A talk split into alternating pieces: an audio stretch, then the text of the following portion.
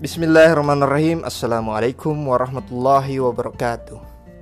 Selamat pagi, selamat siang, dan selamat malam Saya ucapkan kepada para pendengar di mana pun Anda berada. Bersama saya Amin di podcast Gerak Bersama. Baik, pada kesempatan kali ini saya ingin berbagi informasi Berbagi uh, apa pun yang saya dapatkan di berbagai literatur bahwa sejatinya manusia itu dibagi atas empat kategori. Yang pertama adalah ada manusia yang tidak mengetahui bahwa dirinya tidak tahu. Yang kedua, bahwa ada yang mengetahui bahwa dirinya tidak tahu. Yang ketiga, dia tidak tahu bahwa dirinya mengetahui. Yang keempat, ada yang mengetahui bahwa dirinya tahu. Kita masuk pada pembahasan yang pertama, yakni ada manusia yang tidak mengetahui bahwa dirinya tidak tahu. Sejak dari manusia lahir sampai ia tumbuh menjadi dewasa, sejatinya ia tidak mengetahui apa pun itu.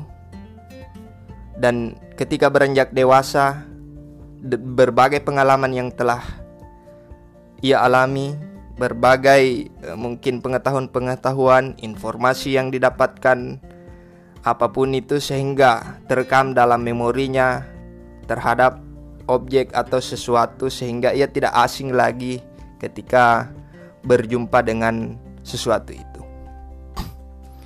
Baik, kita kembali kepada kategori yang pertama, bahwa ada manusia yang tidak mengetahui bahwa dirinya tidak tahu.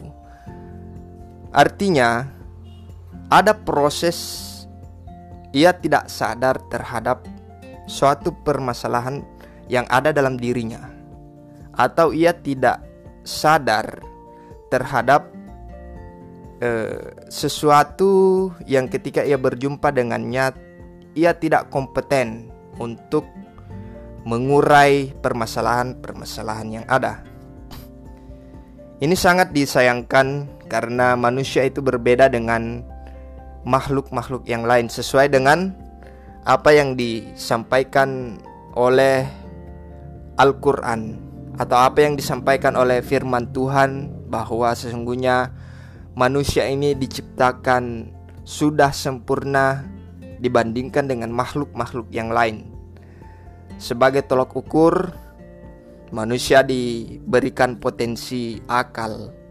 Dan, dan daripada itu, akal atau pikiran kita sendiri yang akan mengeksplorasi, akan mengasah, akan mempergunakan seoptimal mungkin dari apa yang tidak kita ketahui menjadi mengetahui atau dari proses tidak sadar dan menyadari akan sesuatu hal itu. Dengan melalui jalan uh, belajar.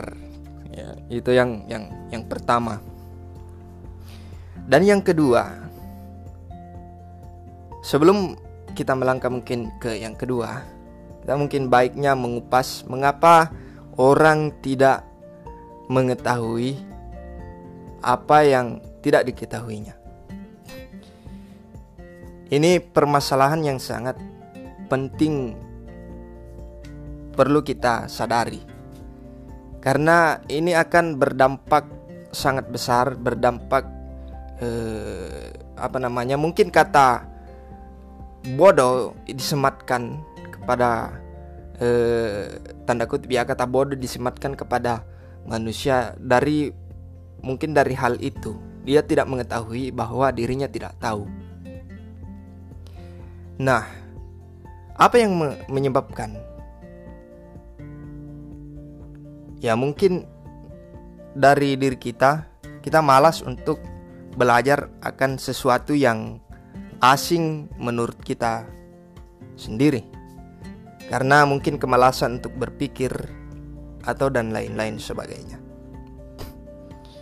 Dan yang kedua, ada manusia yang mengetahui bahwa dirinya tidak tahu. level yang kedua ini agak lebih baik daripada kategori yang di level satu tadi. Artinya ada kesadaran dalam dirinya si manusia ini bahwa dirinya tidak mengetahui akan sesuatu hal. Nah, sehingga dari proses itu ia mengakui dirinya bahwa ia tidak mengetahui eh, ia mengetahui bahwa dirinya tidak tahu akan permasalahan sesuatu.